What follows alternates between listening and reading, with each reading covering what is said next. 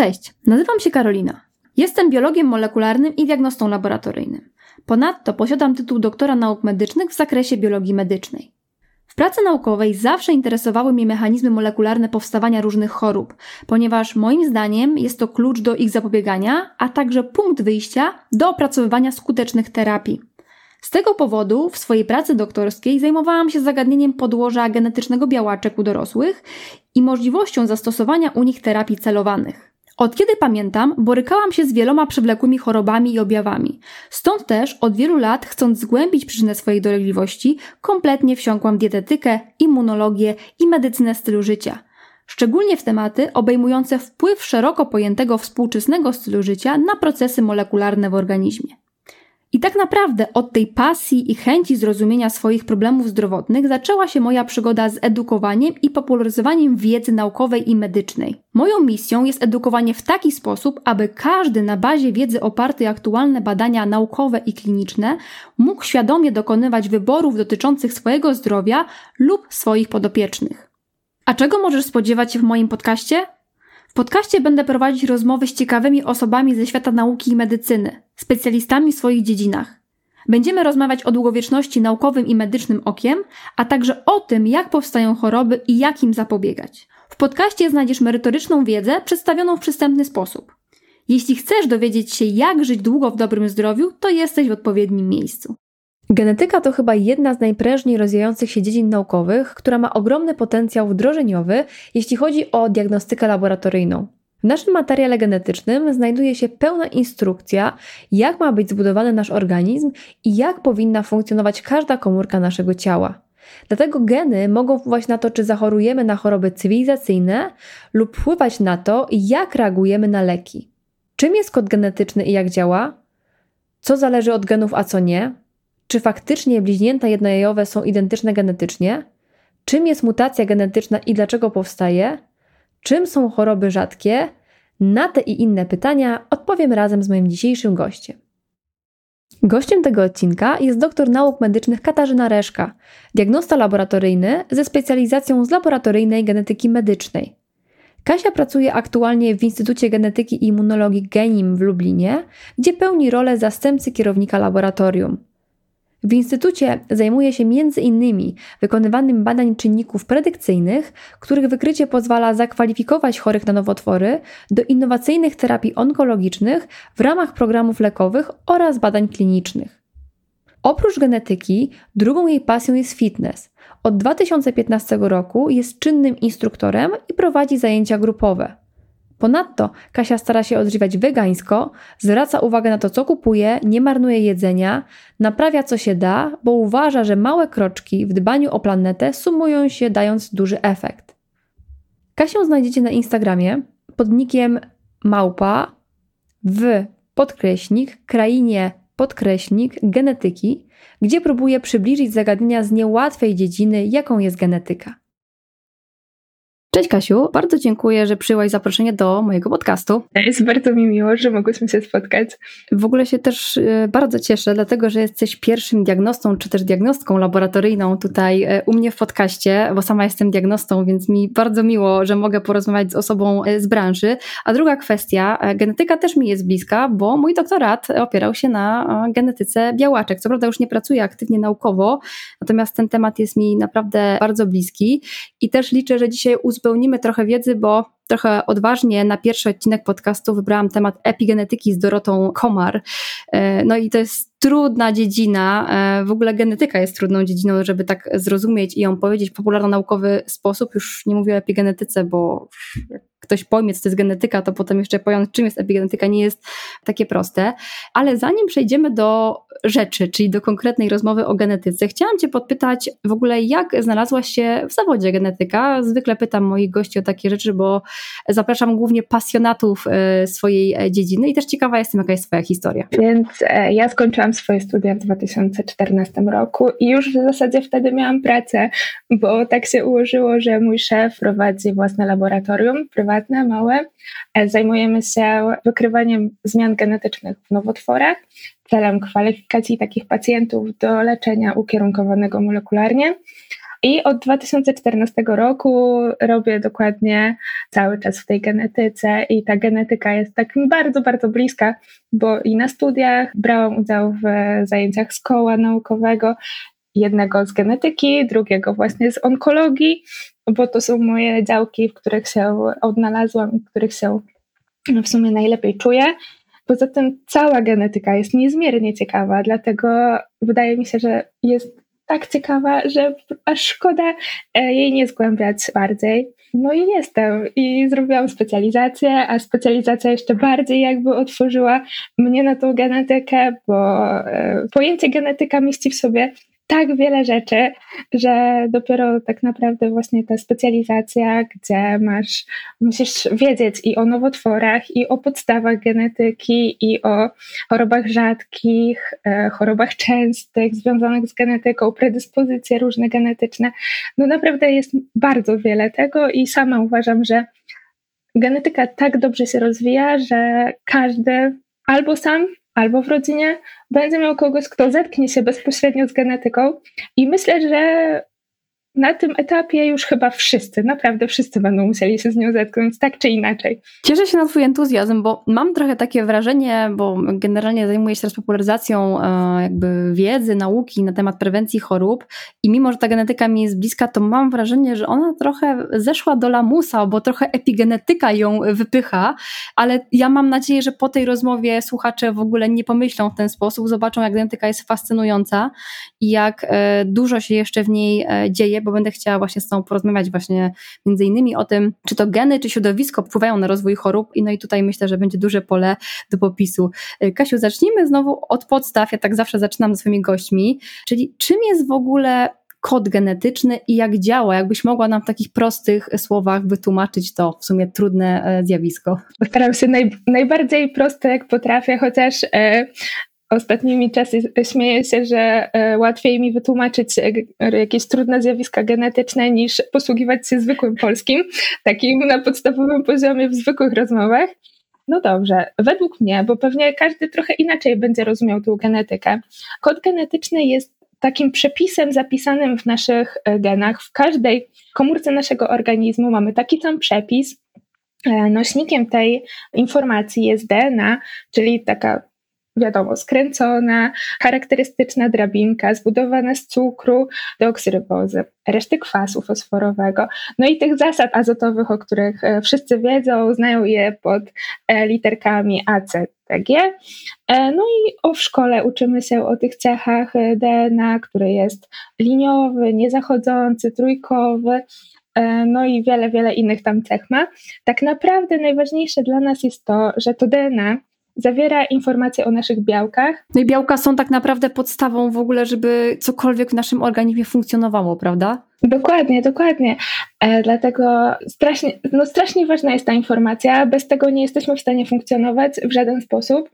Oprócz tego, że wiemy, że nasze DNA koduje te białka, to jeszcze oprócz tego koduje bardzo dużo innych informacji, e, wszystkie mechanizmy regulacji, ekspresji genów, no bo skąd komórka, nie wiem, gałki ocznej ma wiedzieć, że ma być gałką oczną, a komórka paznokcia, że ma być paznokciem, prawda? Więc to wszystko musi podlegać. Podkreślimy tylko to, że każda komórka w naszym organizmie ma ten sam genom, ale jeszcze o tym porozmawiamy a propos wyjątków, ale to może nie komplikujmy na razie. I tak mówisz, musi wiedzieć to oko, ta komórka wątroby czy jelita, jak ma wyglądać finalnie. Dokładnie, dokładnie. Także tak chyba na, właśnie najprościej podsumowując ten kod genetyczny, to w każdej komórce mamy taki sam przepis na działanie naszego organizmu, no i w zależności od tego, gdzie ta komórka się finalnie znajdzie, taką ekspresję białek daje. Mhm. A powiedz mi właśnie, a propos tych wyjątków, tutaj bardzo ciekawym modelem zawsze są bliźnięta jajowe, jak prowadzi się jakieś badania kliniczne, tutaj a propos tego, czy geny, czy środowisko, bo to chyba najczęściej podejrzewam, czy ty dostajesz takie pytanie, ale ja przynajmniej takie pytanie bardzo często dostaję, czy geny, czy środowisko, jeśli chodzi o choroby, o tym też będziemy sobie mówić, ale jak to jest z tymi bliźniętami jednojajowymi, bo one mają generalnie taki sam genom, jak się mylę, to mnie popraw. No i właśnie, czy faktycznie tak jest, że one mają ten sam genom, czy tam są jakieś takie drobne zmiany? Wszystko zależy. E, mamy różne bliźnięta jednojajowe, one są no takie bardzo zawiłe, różne rzeczy się dzieją z tymi bliźniętami jednojajowymi, ale na początku myślano, że ten genom rzeczywiście mają taki sam, jeden do jednego. Natomiast od samego początku zaczynając, w zależności od kiedy ta komórka się podzieliła i dała dwa różne organizmy, to też od tego czasu liczymy jakby na pewne zmiany w, w ich genomach. Każdy podział komórki generu, może generować e, mutacje, czyli zmiany w sekwencji naszego e, genu. Więc im dłuższy, dłuższy czas minął od podziału, tym tak jakby nagromadzenie tych zmian może być większe i te bliźniaki będą się od siebie bardziej różnić, oczywiście. Rzadko raczej zdarzy się, że będzie to jakaś bardzo kluczowa zmiana, że te że bliźnięta będą zupełnie, zupełnie inne. No bo jednak te najważniejsze białka, no to jest 2% naszego genomu, tak? E, więc raczej mutacji spodziewamy się w takich miejscach, gdzie nie ma żadnej ekspresji białek konkretnie. Raczej są to miejsca. Czyli tak po cichu przechodzą, można powiedzieć, i są niezauważalne. Mhm. Dokładnie. Albo w jakichś miejscach regulatorowych, więc jeden bliźniak będzie miał trochę inną ekspresję jakiegoś białka, nie wiem, 20-30% różnicy. To są bardzo takie delikatne zmiany, ale generalnie rzeczywiście raczej są dość podobne, trzeba przyznać. Dość podobne. Mhm, no właśnie, bo u bliźniaków często jednojowych bada się wpływ tego środowiska. To co mówisz, że jedna to mutacja gdzieś tam na poziomie tego kodu genów, ale im starszy jest ten e, bliźniak jednojowy, tym jakby mm, te różnice się zmieniają, tak? Czyli chodzi tutaj o ekspresję genów. Ja tutaj też um, słuchaczy odeślę do pierwszego odcinka podcastu, gdzie rozmawiałyśmy z Dorotą Komar właśnie na temat epigenetyki i to właśnie jest to, że, że te geny też, no to nie jest taki tak powiem bardzo kolokwialnie, wyrok, y, jeśli chodzi o to, my funkcjonujemy. No właśnie, i pytanie od razu do ciebie, takie może bardzo ogólne, ale też ciekawa jestem, jak odpowiesz.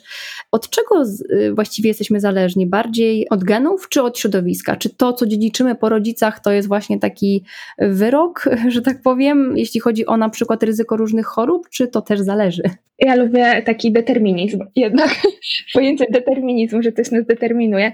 E, nie, oczywiste, że nie. Zupełnie musimy podejść do tego jak do trochę do statystyki, tak? Bo jednak Część cech będzie bardziej związana z genami, część cech mniej będzie związana z genami. To jest bardzo zależne. No samo to, że możemy dziedziczyć poglądy polityczne, tak?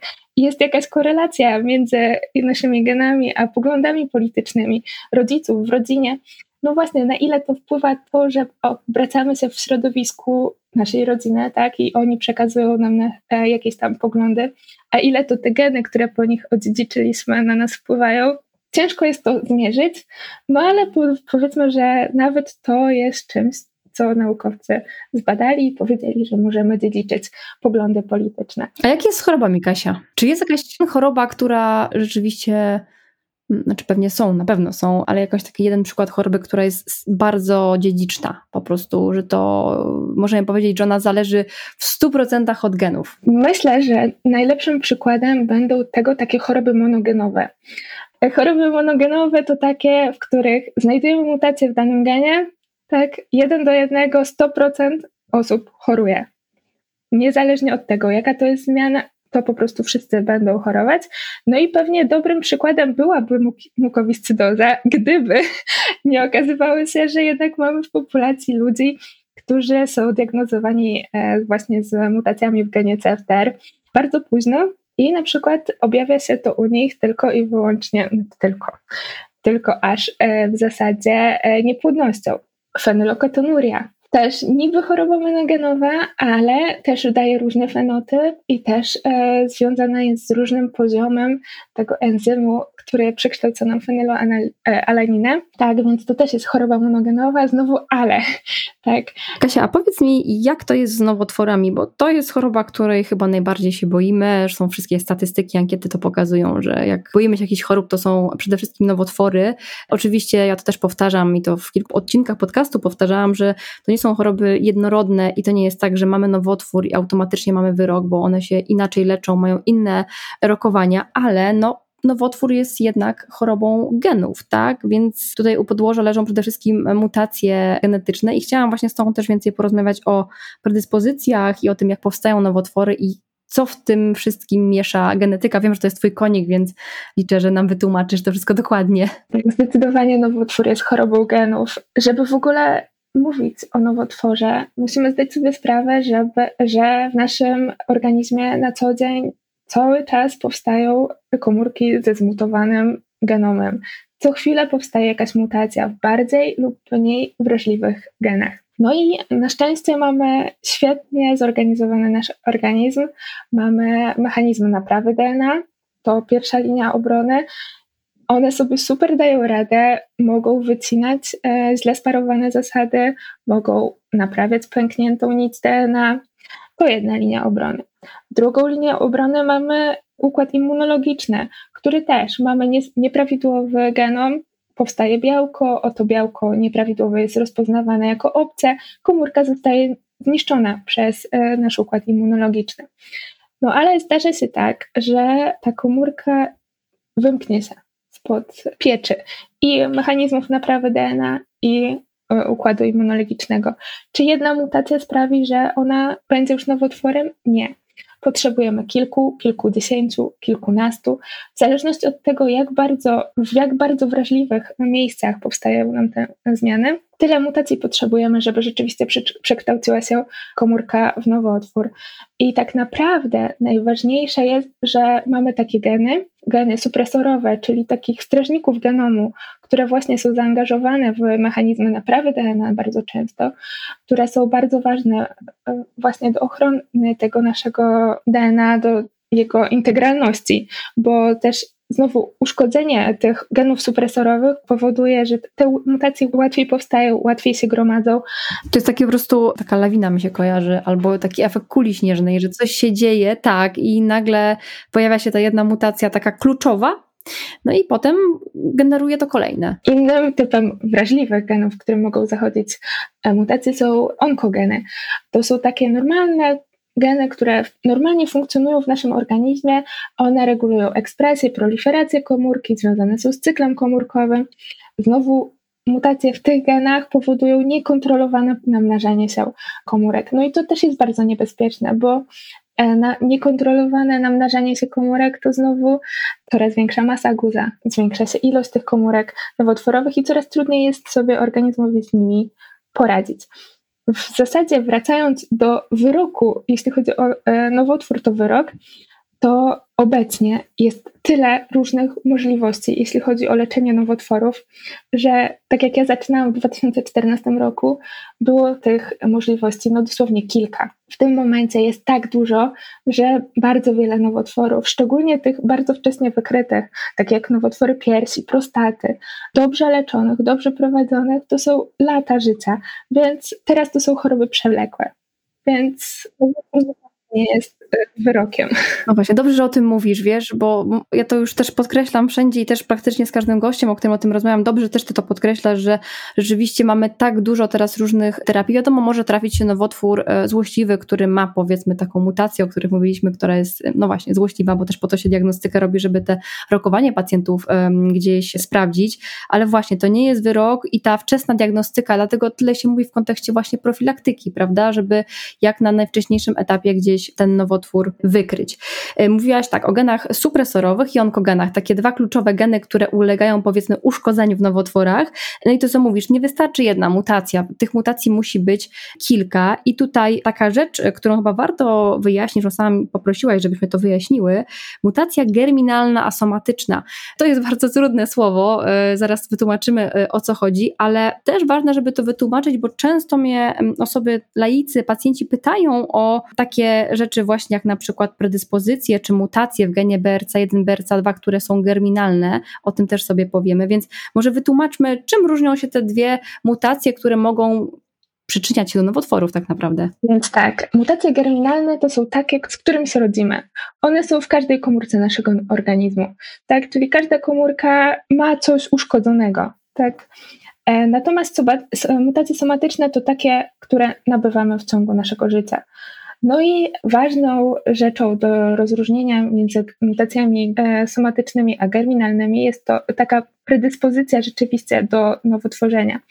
bo o ile przy mutacjach somatycznych to jest rzecz losowa zupełnie, kiedy nam takie mutacje w kluczowych genach się pojawią. I więc im bardziej jesteśmy narażeni, tym wiadomo, że większe prawdopodobieństwo, że coś się stanie z naszym genomem. Natomiast jeśli już posiadamy uszkodzony jeden gen, no to większe prawdopodobieństwo, że w drugim kluczowym genie e, zajdzie też mutacja. Także dlatego to jest ta predyspozycja zwiększona do nowotworzenia i ona nigdy nie jest 100%. To znaczy, my ma, mamy bardzo duży wpływ na to, e, jak nasz organizm funkcjonuje, i trochę możemy mu pomóc w tym. Nawet jeśli mamy tą mutację germinalną w genie BRCA1, BRCA2, czy w jakimkolwiek innym genie, no bo to są też mutacje w genach MLH1, MLH2, MSH6, no dużo jest tych zmian e, naprawdę germinalnych, które predysponują do nowotworów. A czemu te geny, Kasiu, są takie kluczowe? Czym one się zajmują, że tak powiem, w komórce, że jeśli mamy e, pewne takie mm, mutacje wrodzone, nazwijmy to tak, nie wiem, czy dobrze wyraziłam, e, że one powodują, że mamy zwiększone prawdopodobieństwa rozwoju nowotworów? To akurat geny BRCA1, BRCA2, one są związane z homologiczną naprawą DNA. To wiąże się z tym, że to jest bardzo ważny proces w naszym organizmie. Proces ten związany jest z naprawą pęknięć dwunicowych w naszym DNA. I mechanizm ten jest o tyle ważny, że on w zasadzie jest bezbłędny. To znaczy, że tak, o ile jest dużo innych mechanizmów naprawy DNA, które mogą go zastąpić, troszeczkę pomóc mu, jednak one generują pewne błędy. Natomiast ta homologiczna rekombinacja, ona zachodzi w zasadzie bezbłędnie i to jest idealny mechanizm do właśnie na, naprawy naszych jakichś tam błędów w materiale genetycznym. No i jak już jedna kopia tego genu jest uszkodzona, no to drugą jest łatwo nabyć, no bo tak jak wspomniałam chwilę temu, inne mechanizmy, które pomagają tej homologicznej e, naprawie DNA, nie są już tak dokładne. Więc mamy błędy, które powstają w bardzo podobnych miejscach, no i gromadzą nam się te nieprawidłowości. Mhm. Powiedziałaś o jednej wadliwej kopii, bo też nie wiem, czy słuchacze sobie zdają sprawę, ale my mamy taki komplet genów, powiedzmy razy dwa, od taty i od mamy, tak z grubsza oczywiście, bo to tak też nie do końca pewnie jest. No i właśnie, jeśli mamy jeden uszkodzony, to czasami w większości przypadków, prawda, ten drugi nam może coś zniwelować, tak? Dobrze mówię? Tak to można porównać? Tak, tak, tak, jak najbardziej. No właśnie, więc mamy ten komplet zapasowy, czyli my się, można powiedzieć, jak mamy geny BRCA1, BRCA2, te niekorzystne mutacje germinalne, my rodzimy się właśnie z wadliwą, powiedzmy, jedną kopią, i ta druga łatwiej ulega uszkodzeniu. Jak ulegnie uszkodzeniu, to wtedy się zwiększa prawdopodobieństwo, że powstanie nowotwór. Dobrze mówię? Tak jest, pewnie. No właśnie, bo to, y, tak, to jest takie dosyć enigmatyczne, bo właśnie też się często spotykam z takim mitem, być może ty też, że już jak wykryje się te mutacje BRCA1 albo BRCA2, te niekorzystne, e, no to y, od razu dana osoba myśli, że ma, no że już ma ten nowotwór, zaraz on będzie, a tak naprawdę tutaj też nie wiem, czy możesz nam troszkę więcej przybliżyć, jeśli, jeśli u takich osób zostanie wykryta taka mutacja, jakie są postępowania kliniczne w tej chwili? Co taka osoba powinna zrobić? Jest kilka opcji tak naprawdę. Samo wykrycie mutacji e, w genach BRCA1, BRCA2 to różne ryzyko ryzyko e, właśnie nowotworów piersi, jajnika, prostaty u mężczyzn i także ryzyko raka trzustki. No właśnie, też u mężczyzn, bo to się z kobietami głównie kojarzy, prawda? Tak, 1% mężczyzn e, może zachorować na właśnie raka sutka, raka piersi, no i ta prostata oczywiście. I rak trzustki to też jest właśnie ryzyko zachorowania. Co ciekawe, jeśli chodzi o ryzyko raka prostaty, to mutacje w genach BRCA2 w genie BRCA2 są większym, tak jakby w większym odsetku odpowiadają za ryzyko raka prostaty niż mutacje w genie BRCA1. Teraz mamy kilka opcji tak naprawdę. Jeśli mamy taką mutację germinalną, to tak naprawdę najważniejszy jest kontakt z genetykiem klinicznym, bo to on nam podpowie kilka opcji naszego postępowania może podpowiedzieć taką bardzo radykalną profilaktykę, jaką jest usunięcie piersi razem z e, rekonstrukcją, a także usunięcie jajników, no bo to są e, tak jakby miejsca, gdzie te nowotwory powstają najbardziej. Czyli to są takie, można powiedzieć, działania, e, nie wiem, czy też dobrze mówię, profilaktyczne. Usuwamy organ, w którym jest duże prawdopodobieństwo, że ten nowotwór się rozwinie. Tak, tak, tak. Dlatego też e, o Angelinie Jolie się mówi właśnie, że BRCA 1, BRCA 2, te mutacje są właśnie tak jakby genami Angeliny w tym momencie. To jest naprawdę radykalna opcja. Każdy musi to rozważyć tak jakby indywidualnie czy chce się tego mu poddać, czy nie chce. Jeśli nie wybierzemy takiego rozwiązania, inną opcją jest po prostu częstsze badanie się. I w zależności od tego, w jakim to jest, e, w jakim mamy muta- e, genie mutację, e, to możemy właśnie przy raku piersi częściej mammografia, USG piersi, samo badanie, wiadomo, częściej. Przy raku jajnika, częściej USG, może do tego rezonans, to wszystko zależy tak naprawdę od lekarza, który nam coś będzie podpowiadał. Także inne geny, predyspozycja do raka jelita grubego, to znowu kolonoskopia, gastroskopia, różne opcje. Czyli tak naprawdę wszystkie te takie badania profilaktyczne, które powinien tak naprawdę każdy gdzieś co jakiś czas wykonywać, tylko tutaj mamy takie, można powiedzieć, piętno, że rzeczywiście jesteśmy bardziej narażeni, obciążeni genetycznie, więc tym bardziej powinno nas to mobilizować do tego, żeby się właśnie badać w tym kierunku. Tak, tak, to zdecydowanie częściej. O ile powiedzmy e, nieobciążone e, mutacjami osoby mogą się badać, nie wiem, raz na rok, raz na trzy lata, o tyle e, w przypadku takich zmian bardzo często są to kontrole nawet raz na pół roku. To w zależności od tego, o jakim nowotworze mówimy, bo one też różnie nabywają tych mutacji z różnym tempem. Więc to wszystko, wszystko, wszystko od siebie zależy.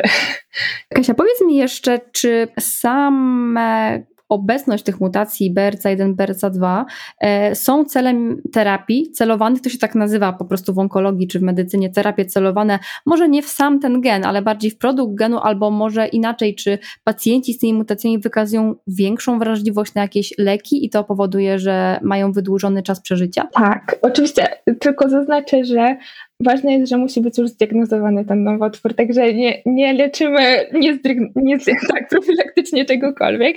Mamy takie zjawisko syntetycznej letalności. To w ogóle zupełnie nie kojarzy się z terapią nowotworową, ale terapie właśnie inhibitory PARP, bardzo szeroko znane, na przykład olaparib, działają w ten sposób, że mamy uszkodzoną jedną kopię naszego genu BRCA1 czy BRCA2 i one blokują inny mechanizm naprawy DNA. Czyli tak jakby działamy dwukierunkowo na tą samą naprawę. Na podobny mechanizm powiedzmy, ale chodzi o naprawę DNA. Tak, czyli nie mamy wydajnej e, homologicznej naprawy DNA, nie mamy drugiego mechanizmu, który równie mógłby naprawić nasze DNA.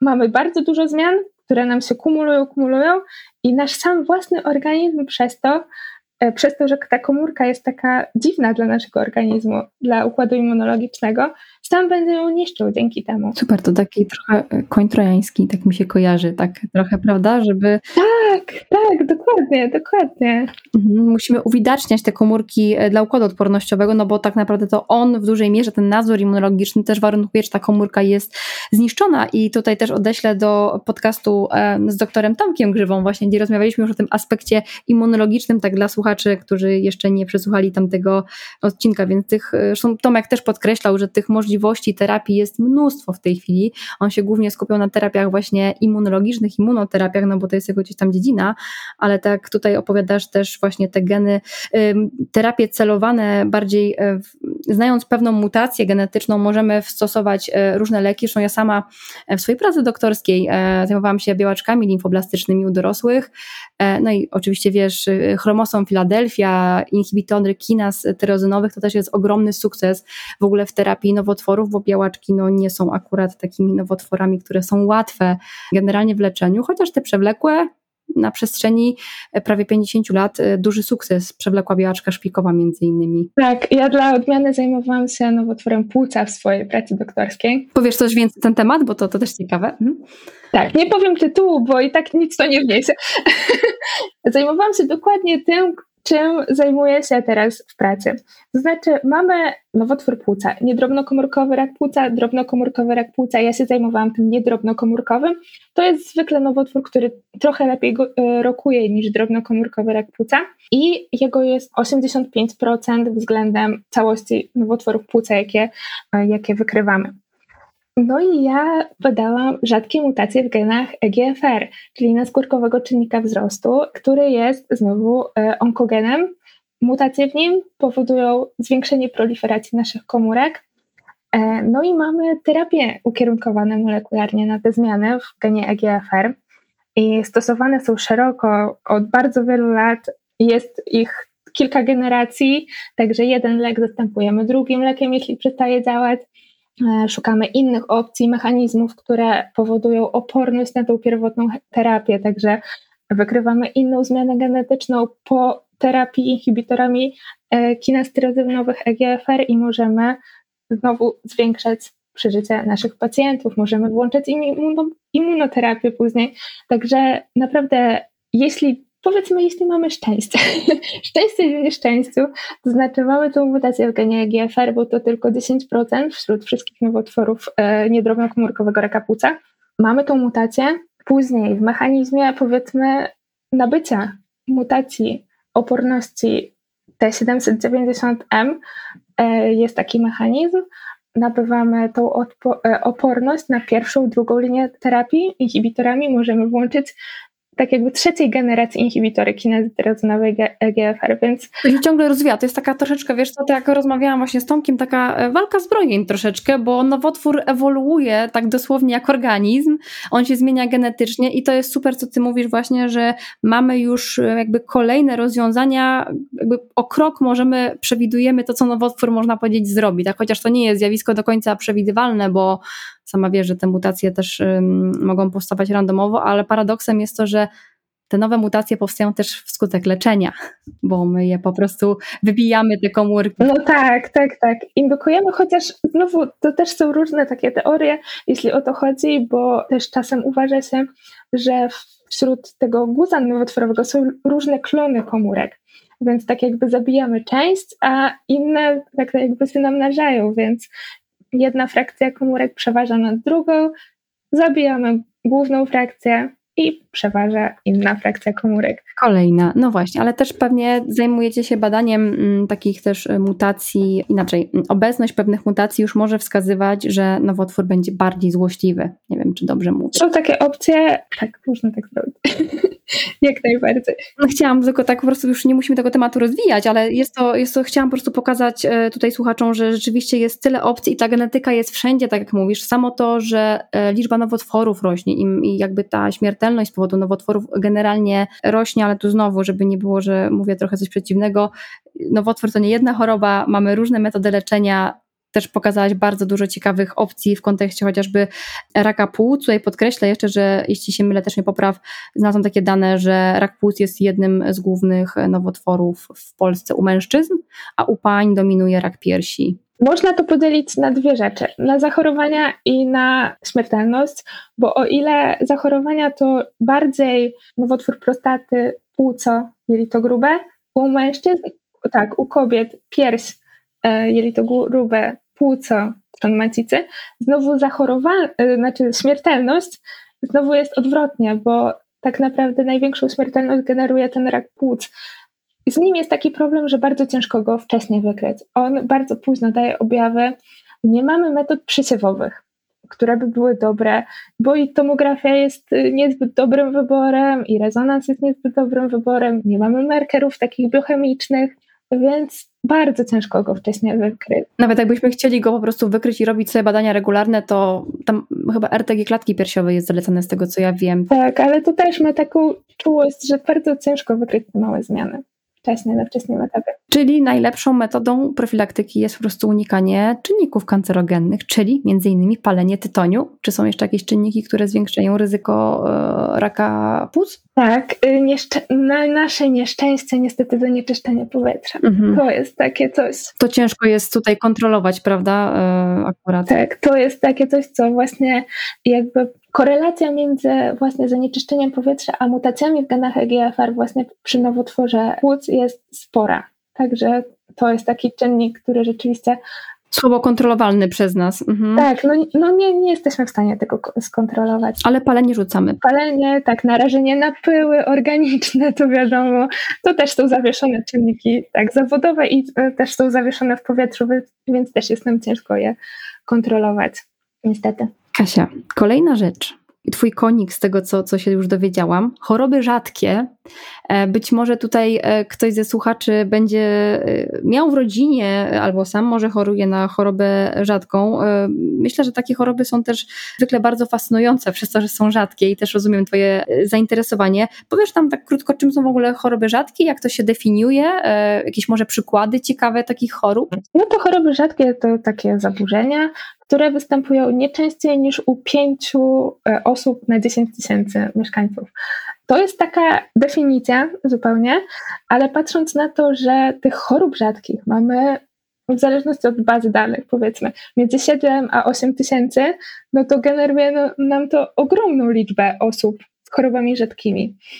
Gro tych chorób jest związanych z genetyką, ale są też choroby niezwiązane, także mogą być o różnym podłożu te choroby nasze rzadkie. A jakie mogą być inne podłoże, jeśli zapytam? Bo mi się choroby rzadkie przede wszystkim właśnie z takimi rzadkami, rzadkimi mutacjami genetycznymi kojarzą, a, a takie niegenetyczne to jakie to są choroby? A na przykład immunologiczne podłoże. O, okej. Okay. Tak, także tak, jest też taka opcja, albo nie znamy po prostu czynnika, który wywołuje taką chorobę, bo nie jesteśmy w stanie jeden do jednego powiązać e, jej z jakąś... Na przykład choroby z autoagresji, prawda? Tam mamy dużo, to jest też taki worek zbiorczy, gdzie nie zawsze znamy ten czynnik. Mhm. Także jest e, trochę tych chorób, które no nie znamy czynnika sprawczego, więc może jakiś wirus, kto to wie. Tak, no i e, choroby rzadkie, przez to, że są rzadkie, e, no to generują bardzo duże problemy. Raz diagnostyką, no bo nie każdy lekarz taki pierwszego kontaktu rodzinny ma do czynienia z całym spektrum chorób rzadkich.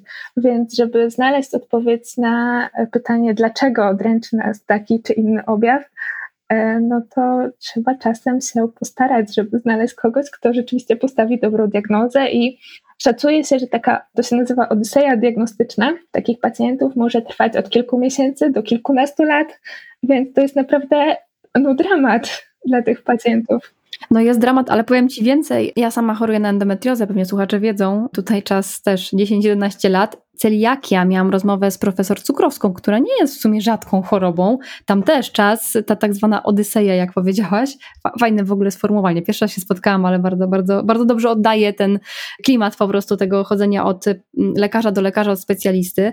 Tylko tak, no na celiakię mamy fajne markery, możemy to, to zbadać, ale przy tych chorobach rzadkich rzeczywiście to jest bardzo trudne. Tak, a drugim problemem jest też leczenie, no bo skoro rzadkie mamy te choroby, no to komu się opłaca szukać w ogóle leków, jak będzie miał 10 pacjentów w ciągu roku? Maksymalnie. Dosłownie, to jest takie właśnie ciemna strona tego właśnie, że tak mówisz, nikomu się nie opłaca, czy naukowo, bo jest zbyt, mimo że tych chorób jest dużo, to tych pacjentów jest zbyt mało. Tak, no nie mamy takiej po prostu uniwersalnej terapii, którą moglibyśmy zastosować dla dużej ilości chorób rzadkich, żeby coś zmienić na przykład w genie, i żeby to pomagało na wiele różnych chorób. Także niestety każda terapia musi być ukierunkowana na daną chorobę, no i niestety nie jest to łatwe, proste i przyjemne. Także dlatego też takie drogie są te leki, te wszystkie terapie genowe, o których się tak często mówi. Mhm. O właśnie, o terapiach genowych się jeszcze zapytam, ale jeszcze chciałam te choroby rzadkie troszeczkę pociągnąć, ten temat. Czy jest jakaś choroba rzadka, która ci przychodzi, z taka dosyć, nie wiem, nietypowa, która daje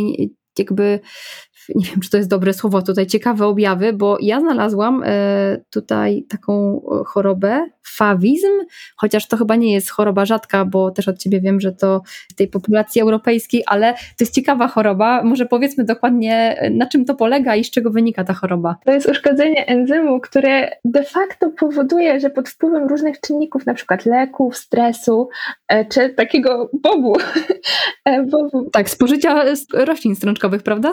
Dokładnie, a nawet pyłku samego, wąchanie dużej ilości pyłku właśnie bobu może powodować hemolizę, czyli rozpad krwinek czerwonych. To jest bardzo ciekawa choroba i ze względu na to, że występuje bardzo dużo zmian genetycznych w tym genie kodującym ten enzym, jest to tak heterogenna grupa chorób, że bardzo ciężko, no, właściwie choroby, że ciężko nam oszacować tak naprawdę rzeczywistą ilość osób chorujących, bo znowu mamy takie miejsca w tym genie, gdzie są, które są bardzo ważne, powodują aktywność tego enzymu i rzeczywiście, jeśli w tym miejscu dojdzie do mutacji, ta choroba rzeczywiście się ujawni dość szybko. Ale mamy całe spektrum E, chorych, którzy będą mieli bardzo mało nasilone objawy, bo mutacje zajdą w zupełnie innych miejscach, krócą troszeczkę to białko, czyli ten enzym będzie nadal aktywny, ale może będzie się szybciej rozpadał. Mniej wydajny też będzie, prawda? Dokładnie, może będzie mniej wydajny, no to wszystko zależy. I to w ogóle jest właśnie fascynujące w tej genetyce, że jest jeden gen, mamy niby mutację, ale fenotyp pacjenta będzie zupełnie inny. I tak samo jest z chorobami rzadkimi. E, tak samo z nowotworami. E, Kasia, tylko powiem fenotyp. E, mówiąc tak obrazowo, że efekt, jaki będzie obserwowany, o już nie wchodząc w szczegóły, tak, bo mamy genotyp i fenotyp. Genotyp to jest nasz genom, a fenotyp to jest finalnie, co z tych genów i z tej ekspresji wychodzi, czyli tutaj znowu ta epigenetyka trochę się pojawia. Tylko chciałam wyjaśnić. Też, tak, bo to wszystko się wiąże, także może być tak jak już wspomniałam o mukowiscydozie, tak? Jeden gen, no i mamy fenotyp mukowiscydozy, ale mamy też fenotyp właśnie tej niepłodności. No, jest to fascynujące. Jest to mocno nieprzewidywalne i trudne do przewidzenia. Tak u każdej osoby to może być gdzieś inaczej. A powiedz mi tylko tak, żeby y, sprostować do końca ten fawizm, bo teraz jak pewnie y, niektórzy słuchają, to myślą, kurczę, to może ja mam ten fawizm, bo niestety mm, Polacy są hipochondrykami, musimy to przyznać i każdy dziwny objaw już zaraz jest podciągany pod jakąś nietypową chorobę. Ja to chciałam powiedzieć jako ciekawostkę, ale powiedz mi, jak często może się zdarzyć w tej populacji naszej, e, pewnie to jest mało prawdopodobne, że ktoś będzie reagował na właśnie bób, czy na spożycie strączków, czy wąchanie pyłków e, kwiatów e, bobu właśnie poprzez rozpad krwinek czerwonych. Na szczęście akurat w populacji polskiej to jest jakiś jeden promil.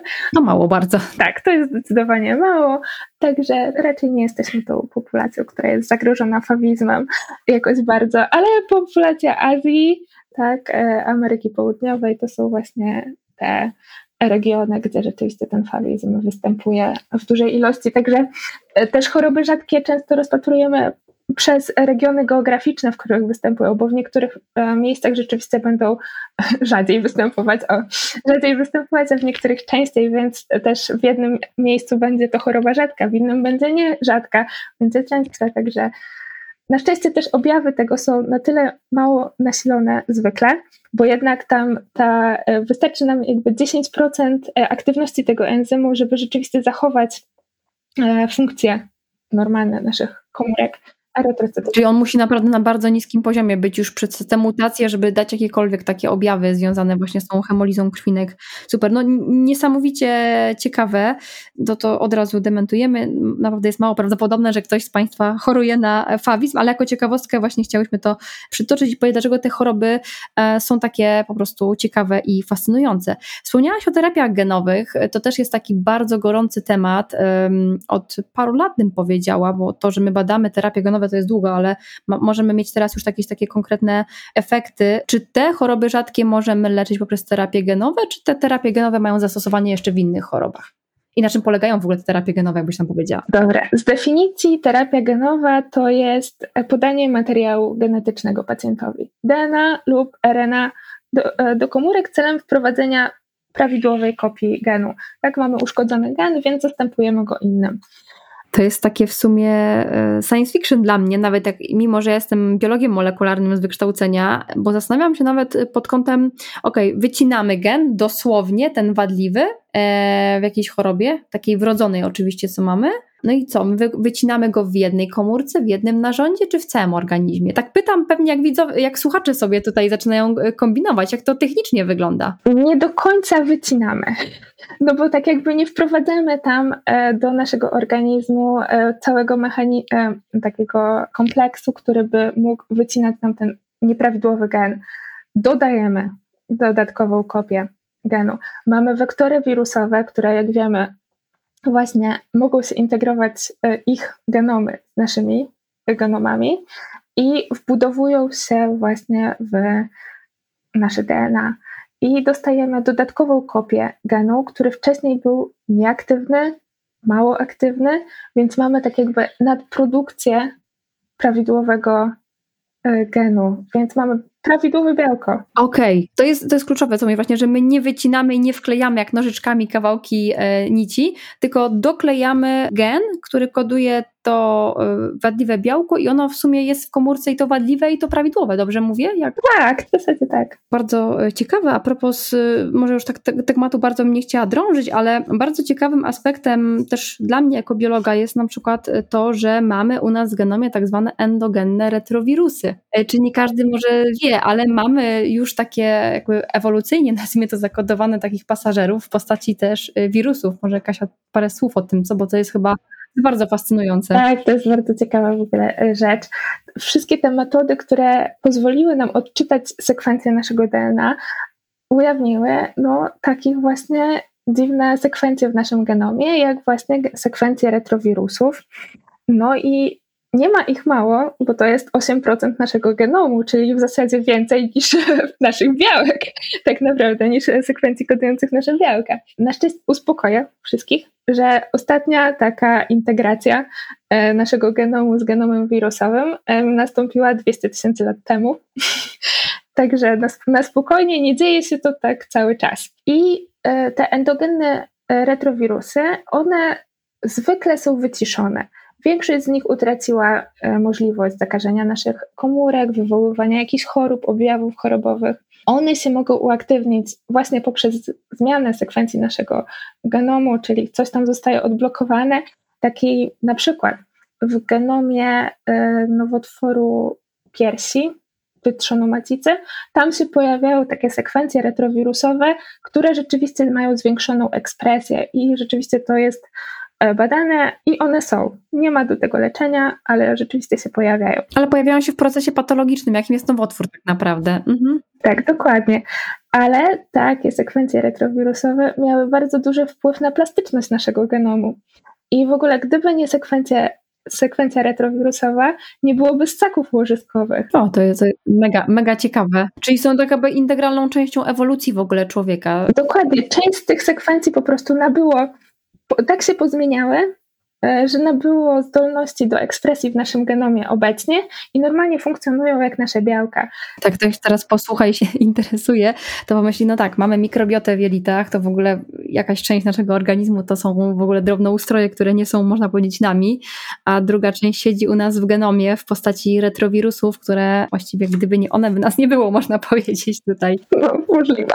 Tak by tu też celem mojego podcastu jest, żeby takie ciekawostki pokazywać i gdzieś tam zwiększać horyzont na patrzenie na różne rzeczy, więc super, że o tym mówimy. E, no to w ogóle jest temat ogromnie fascynujący w ogóle ewolucji i gdzieś tam e, genomu, ale to już może zamknijmy ten temat, bo o tym można byłoby zrobić osobny odcinek tak naprawdę. Na pewno, na pewno. No właśnie, bo to są bardzo ciekawe rzeczy. E, jeszcze jedna rzecz, już tak chciałam do medycyny znowu wrócić.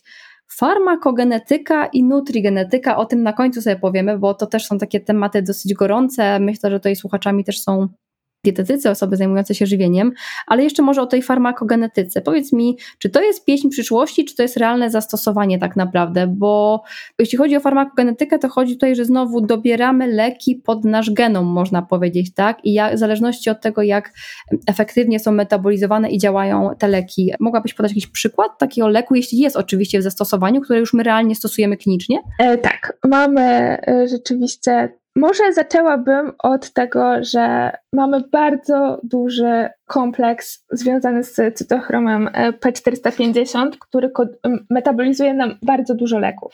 Też kofeinę, od razu powiem, bo tu słuchacze mogą też kojarzyć to bardziej z kofeiną. Tak, dokładnie. I wszystkie niesteroidowe leki przeciwzapalne. Tak? Tam jest wiele różnych podjednostek i one bardzo różnie wpływają na metabolizm różnych genów. No i przez to, że występują te różne polimorfizmy. Może tak tylko nadmienię, że polimorfizm to jest taka zmiana w genomie, która występuje dość często w naszym w populacji taką i nie wywołuje żadnej choroby. To jest różnica między mutacją, bo niektórzy mogą zadać, czym się różni właśnie mutacja od polimorfizmu, czyli ta częstość występowania i ten taki efekt, który ona daje? Tak, głównie częstością występowania rzeczywiście. I ona może powodować na przykład, jeśli chodzi e, w kontekście farmakogenetyki, że jakaś podjednostka tego enzymu, który nam będzie e, metabolizował lek, będzie mniej efektywna, czy to będzie 50%, 20%, 10%, no to możemy to mniej więcej przewidywać, e, co się tam będzie działo. No i mamy na przykład taki polimorfizm w podjednostce typ 2C9, który no jest kilka tych jakby polimorfizmów, które możemy badać. I mamy siponimid, siponimod, e, który stosujemy w, w stwardnieniu rozsianym e, w takiej postaci przewlekłej, to jest e, przewlekła zapalna choroba ośrodkowego układu nerwowego i może nie będę w mechanizm tego leku za bardzo się...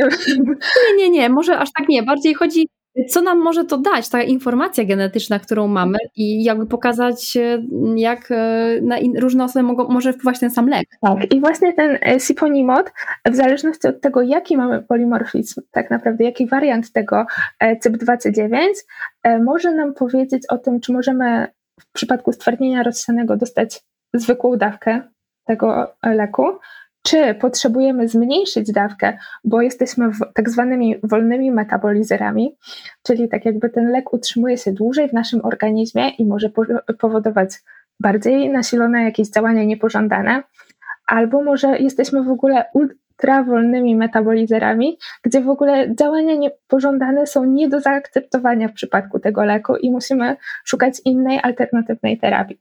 Także to jest taki jeden przykład.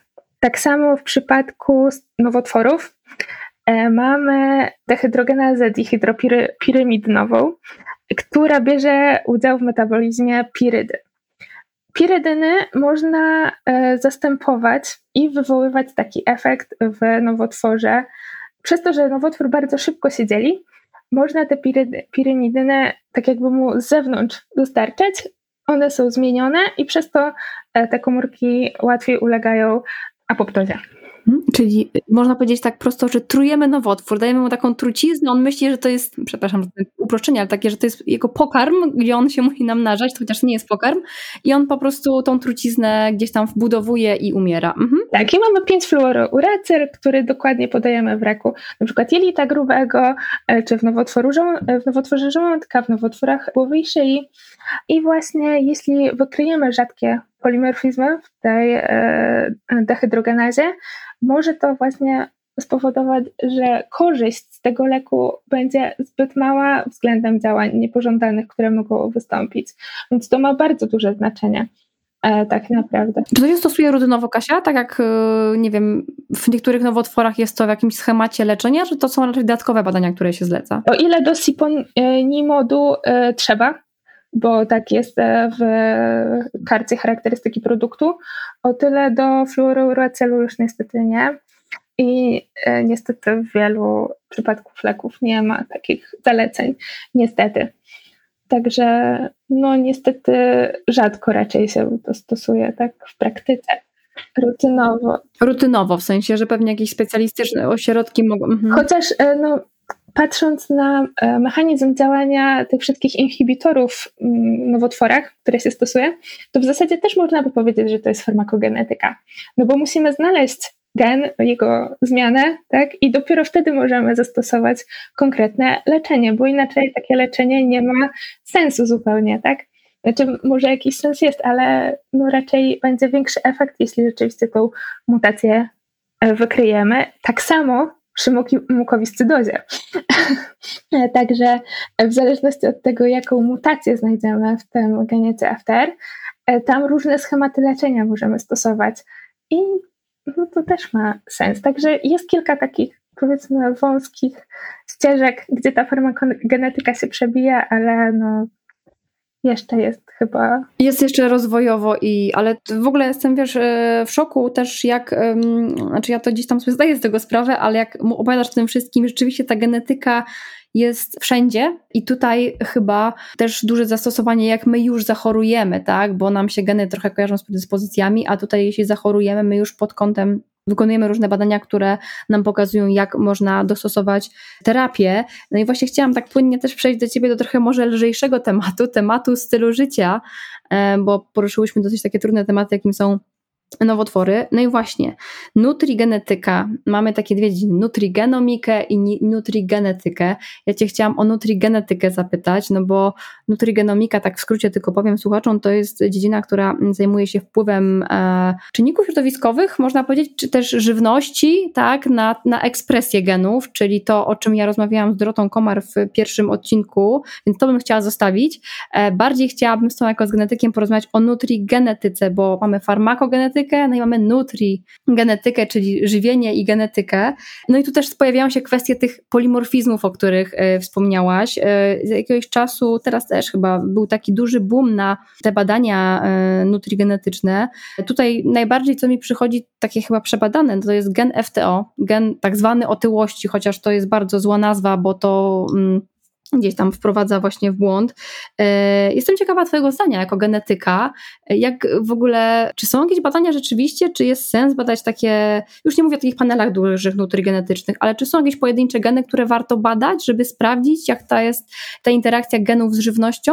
Czy, czy są jakieś predyspozycje, nie wiem, do rozwoju różnych chorób? Właśnie pytanie, czy badanie pojedynczych genów ma rzeczywiście sens w tym. Jest to, dla mnie jest to ciężki temat, bo jeśli nie mam takiego takiego przyłożenia jeden do jednego, że mamy zmianę, znamy tę zmianę, wiemy jak wpływa na białko konkretnie, że nie wiem, skraca je, więc jest efekt ten, yy, prawda, yy, że rzeczywiście to białko nie działa i możemy przewidywać, jak to będzie e, w naszym organizmie. O tyle polimorfizmy są taką mm, bardzo miękkim gruntem, że tak powiem. Bardzo ciężko jest przewidzieć, na ile ten polimorfizm rzeczywiście ma znaczenie. Czyli wpływa na fenotyp, tak? To o tym, co mówisz, efekt końcowy. Mhm. Dokładnie, na ten efekt końcowy. Patrząc na to, jak złożony jest nasz układ pokarmowy, na to, że wpływa na niego nie tylko, e, nie tylko to, co jemy, jak jemy, ale też jak śpimy, nasz układ immunologiczny, nasz mikrobiom. No tyle rzeczy na niego wpływa, że te same geny wydają się niewystarczające zupełnie do przewidzenia, do zaproponowania na podstawie genów rzeczywiście tego, jak ludzie mają jeść, co jest, czy to będzie im sprzyjać, czy im nie będzie sprzyjać. To jest bardzo miękkie. Jeszcze mówić o tołości, która jest bardzo złożoną chorobą wieloczynnikową, która wynika nie tylko tak prosto mówiąc z nadmiaru kalorii, z braku ruchu, tylko też kwestie psychologiczne tu są bardzo ważne, więc te geny E, no właśnie, bo ja specjalnie wywołałam ten gen otyłości, bo dużo się o tym mówi i gen, ja to mówię, ale tak nie powinno się mówić. Ale w ogóle też ten gen FTO jest nie tylko wiązany z otyłością, ale też z predyspozycją do alkoholizmu na przykład. No bo jeden gen rzadko odpowiada za jedną rzecz. To jest taka, taka mm, jakby powiązanie biochemiczne różnych rzeczy, że nam jest ciężko po prostu przewidzieć ten efekt. Tak, i na ile też to jest rzeczywiście taka przyczynowo-skutkowość, a na ile jest to tylko korelacja. To są bardzo takie grząskie rzeczy i jeśli chodzi o choroby rzadkie, nowotwory, takie rzeczy zero-jedynkowe, to rzeczywiście jestem za tym, żeby robić tą genetykę i badać szeroko ludzi, jeśli tylko chcą wiedzieć, bo to też nie wszyscy chcą wiedzieć, jakie mają predyspozycje i to trzeba jakby uszanować zupełnie. Natomiast jeśli chodzi o nutrigenetykę, nie mówię, że nie. Jeśli ktoś ma ochotę. Na poziomie badań po prostu naukowych na razie cały czas, że to jest rozwojowe, ale jeszcze nie mamy wystarczającej wiedzy, żeby to wdrażać w praktykę? Jeśli ktoś zna e, rzeczywiście takie e, badania, że jeden do jednego mam zmutowane to i to i e, trzeba odstawić to i to i to będzie działało, jest w stanie tak zadziałać, to okej. Okay. Ja nie znam. Ja może za mało w tym siedzę po prostu i nie, do, nie dokopałam się do takich rzeczy. Jeśli ja bym miała to, nie wiem, miałabym problem i chciałabym się zmierzyć z jakimiś problemami, jeśli chodzi o odżywianie, skupiłabym się bardziej na uważności. Po prostu, żeby popatrzeć na swój organizm, jak reaguje na taki czy inny produkt. Czyli na takie rzeczy fenotypowe, nie wiem, czy dobrze powiem i dobrze słuchacze zrozumiem, czyli takie, które my już widzimy, na przykład, czy możemy właśnie, możemy zbadać, czy mamy alergię, powiedzmy, czy mamy nietolerancję laktozy. Właśnie nietolerancja laktozy mi teraz tutaj przyszła, bo dużo osób robi sobie tą mutację, a przecież tak naprawdę, e, przepraszam, polimorfizm, natomiast uważam, że, no tak znowu, mamy ten polimorfizm, ale to nie znaczy, że zaraz mamy nietolerancję laktozy, że nietolerancja laktozy jest bardzo łatwo tak przyczynowo-skutkowo e, znaleźć, że po produktach bogatych w laktozę po prostu mamy na przykład biegunkę albo straszne wzdęcia. Dokładnie. Czy musimy od razu wchodzić w genetykę? No nie musimy, bo możemy nie mieć tego polimorfizmu, a i tak źle, działa, źle będzie na nas działała ta laktoza. Więc generalnie no to są takie bardzo, bardzo miękkie rzeczy. I coś jeszcze chciałam powiedzieć, tylko muszę sobie przypomnieć nie sama genetyka jest ważna, ale też e, ekspresja tych genów. W różnych komórkach, to co wspomniałam na początku, w różnych komórkach mamy różną ekspresję genów. Badamy geny we krwi, tak? Ale czy to znaczy, że w naszych komórkach nabłonka jelita te enzymy będą działały tak samo? No niekoniecznie. Może się zdarzyć, że gdzieś tam na, później gdzieś zaszła jakaś zmiana. Także ta ekspresja we krwi jest nie do końca jeden do jednego taka jak w innych komórkach e, organizmu i tu są w ogóle e, świetne przykłady z chorób e, genetycznych, czy chorób mitochondrialnych, czy właśnie jakichś enzymatycznych chorób, gdzie właśnie nie badamy krwi, tylko zajęte tkanki.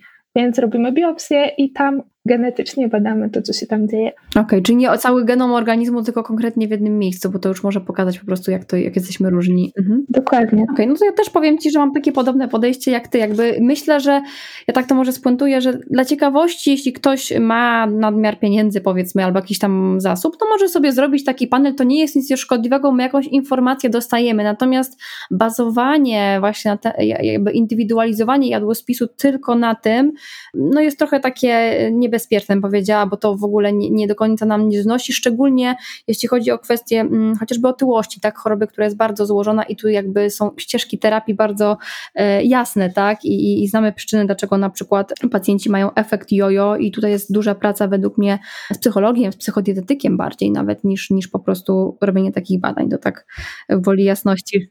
Bo ja tu też mogę jeszcze wspomnieć o jednej ważnej rzeczy. Możemy rzeczywiście nie zdawać sobie sprawy z tego, jak są te badania wykonywane.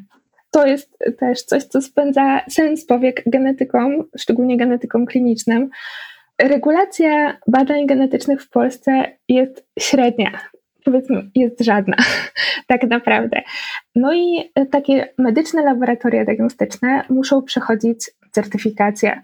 Także my jesteśmy międzynarodowo sprawdzani, jak wykrywamy te mutacje, jak je opisujemy, i to musi być spójne i dla nas, dla Polski, dla całego świata. Ze standardami międzynarodowymi. Mhm. Tak, dokładnie, żeby to miało ręce i nogi.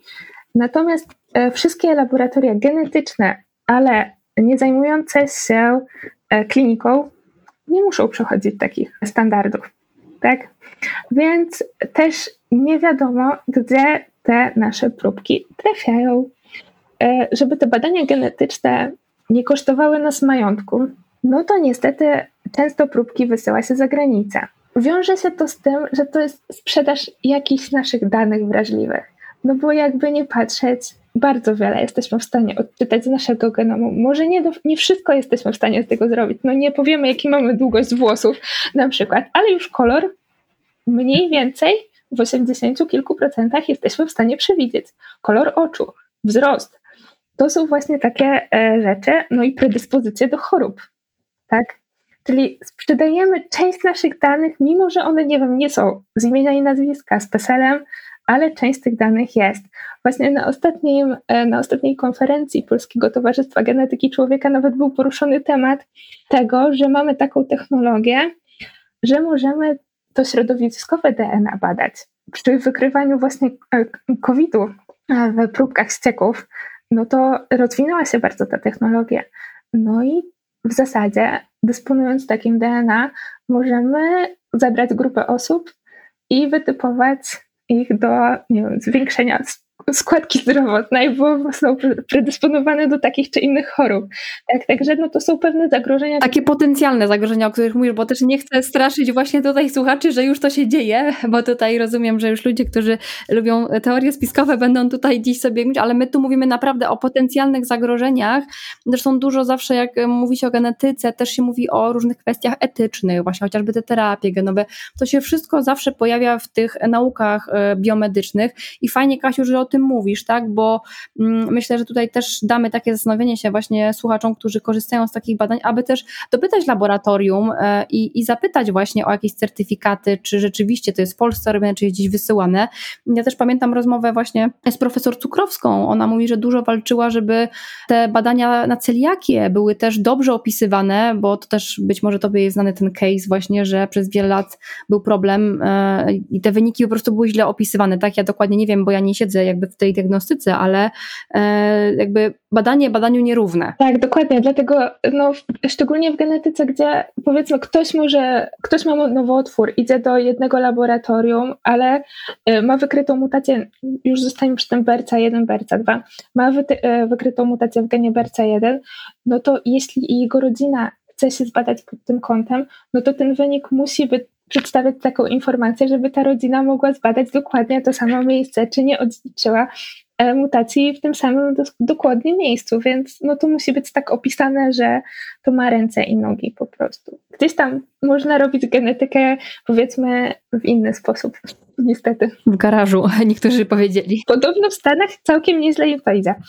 Właśnie, więc tutaj nie będziemy robić czarnego PR-u żadnej firmie, ale bądźmy świadomi rzeczywiście, jeśli wykonujemy jakieś badania genetyczne, to wybierajmy sprawdzone placówki z certyfikatami i nie bójmy się pytać, bo, bo niestety, no, no jakby jeśli wykonujemy prywatnie badania, my nie wiemy o co zapytać, jak ja mówię o laikach i tutaj już drugi raz właśnie wybrzmiewa też to w kontekście tych badań genetycznych, żeby dokładnie sprawdzać, co jest, co dokładnie jest badane.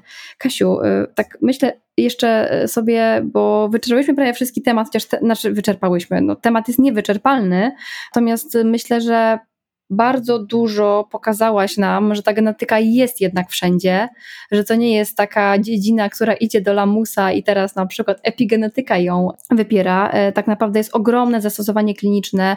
Tutaj szczególnie podałeś przykłady nowotworów, no bo to też jest gdzieś, w czym ty, ty pracujesz, czym się naukowo y, zajmujesz.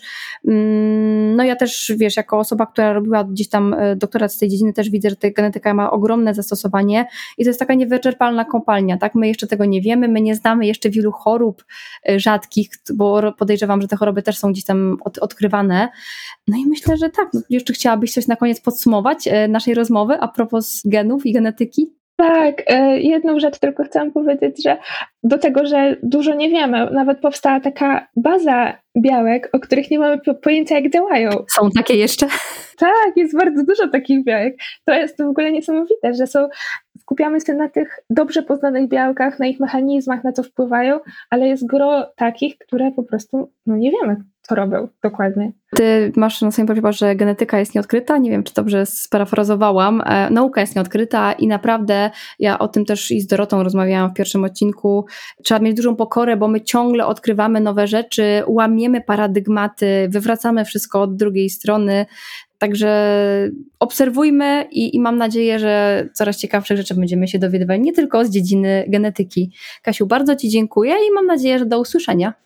Bardzo Ci dziękuję za zaproszenie. Do usłyszenia.